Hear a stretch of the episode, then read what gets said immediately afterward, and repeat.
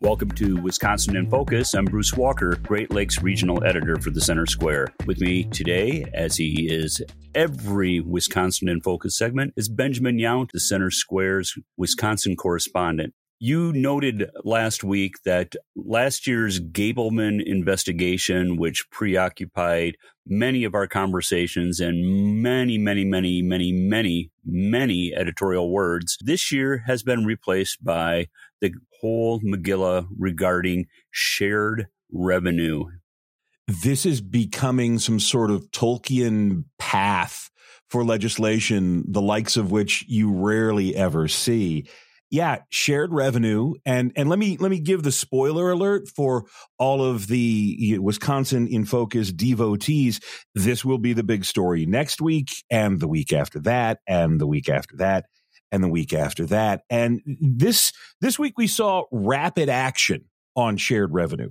There's been sort of a slow build as details of the plan were leaked. We got reaction from the governor, from the leaders in Milwaukee, who this would impact the most.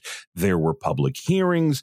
Then all of a sudden, the Wisconsin Assembly, the Republicans in the Wisconsin Assembly, most of the Republicans in the Wisconsin Assembly, to be the most specific, had a vote Wednesday night, and the Speaker, Assembly Speaker Robin Vos, said this is it. This is the plan going forward. We are done negotiating. Uh, we are not going to take changes. We are not going to change the bill substantially. What we have before us is the deal that we are going to send to our colleagues in the state Senate. And hopefully, Governor Evers agrees that this historic investment is worth signing. That was Wednesday night.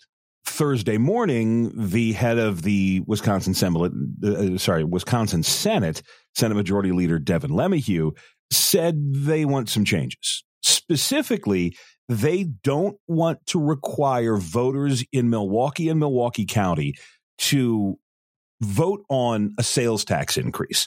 The key here, and this is what our friends over at MacIver have labeled the Milwaukee bailout, the key to shared revenue is a Milwaukee and Milwaukee County sales tax increase. County would get to go up eh, 0.375 of a percent and Milwaukee, the city of, would get to raise its sales tax a full percent, which is all supposed to be earmarked either for the county and the city's pension problems or law enforcement, public safety, roads in the county and the city the plan from the assembly requires voters to sign off. This would have to go to a referendum.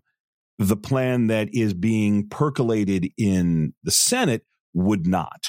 LeMahieu seems to want to rather, instead of taking the question to voters, simply take the question to Milwaukee County government leaders, the County Board of Supervisors, or Milwaukee's Common Council. Vos on Wednesday said that they had suggested that plan a unanimous vote from city and county leaders, and the tax could go into place. But Vos said the mayor of Milwaukee backed away from that because of fears that it wouldn't pass. LeMahieu shares the fears of Milwaukee's mayor that a tax vote would not pass, so they want something else. Just what we don't know yet. Public hearings are coming next week. The best, perhaps, shot, elbow reminder, as I put it in the story that we just filed over at Center Square, was a reminder from LeMahieu, who, let's keep in mind, is the top Republican in the state Senate, to Vos, the top Republican in the state Assembly. And the quote is, you know, there are two houses in the state legislature. We're going to do our due diligence. We're going to make sure we have a bill that at least all of the stakeholders can get behind. And if the assembly at some point refuses to take up that bill, a bill that was going to make generational changes to townships, counties, municipalities all around the state, he is going to have to answer to his caucus. I wish I had that on tape, but just a little bit of the reportorial behind the scenes. They didn't give us much of a heads up that there was going to be a news conference Thursday morning. Vos anticipated that question and gave an answer preemptively Wednesday night. In the legislative process, you can negotiate yourself to death, right? You can never stop negotiations. Um, but we feel like six months worth of time was enough negotiations. Now it's time to act. We want to get this across the finish line because we have the rest of the budget to do. I want to focus on what our tax cuts are going to be, how much we're going to invest in schools, how are we going to deal with corrections. There's a lot of other issues that are super important, and that's why we wanted to move this one off the table onto the next ones that are really important for the people of the state too.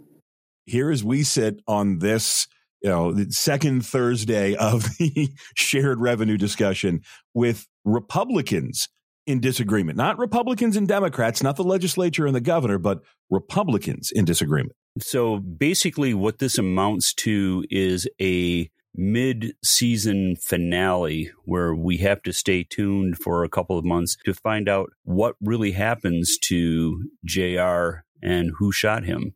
Correct? going going all the way back with the reference. Yeah, this is the intra party fight. And and this is something that's been building. There's always a little bit of resentment between the gentleman's chamber, the, the, the Senate, and the people's house, the, the, the assembly. That's true in, in, in any state. That's true in, in Congress. That's true anywhere. But this is this is something that we have not seen in a while in Wisconsin. Remember, Governor Evers for his first four years, the conflict was between the legislature and the government, or the, the legislature and the governor himself. Governor Evers here says he remains optimistic. I think the governor sees Devin LeMahieu and the Senate as a better vehicle to get what he wants. So do Milwaukee County leaders, by the way. They're all about not having to take this tax hike to the voters. The interesting wrinkle, and you heard it there at the end of the Vos soundbite, is that there's lots of other stuff to be done. We haven't approached finalizing a state budget there is still a push for tax reform that's out there. Schools, of course, are always the big issue. And we've got the Brewers Ballpark Stadium or the Brewers Ballpark funding deal hanging out there as well. This piece of shared revenue is not part of the budget. It is its own standalone legislation. And the interesting part there is that whereas in Wisconsin, you have to have a new budget every two years, you can pass standalone legislation at any point. And so there is no drop dead date on this. There is no, if we don't get it done by X, then Y. Milwaukee is worried about going insolvent here in the next year or so, but there is some time, and time's really going to be the only thing that tells how this ends up. Any last thoughts on this, Ben? This is going to be one of the most interesting tests for Republicans that Senate Majority Leader Devin LeMahieu is trying to define his identity. He's trying to carve out a niche for himself because for years, Robin Vos has been the Republican voice at the Wisconsin Capitol. He led the Republican reforms during the Scott Walker years, and, and since it has been Vos, Vos, Vos, Vos, Vos, Vos, Vos. You have seen some little flashes, a snapshot here and there of the Senate wanting to do its own thing a, a, abortion legislation before the before the election is, is is one example. But this is this has some stakes. Lots of people want to see five hundred million dollars in shared revenue.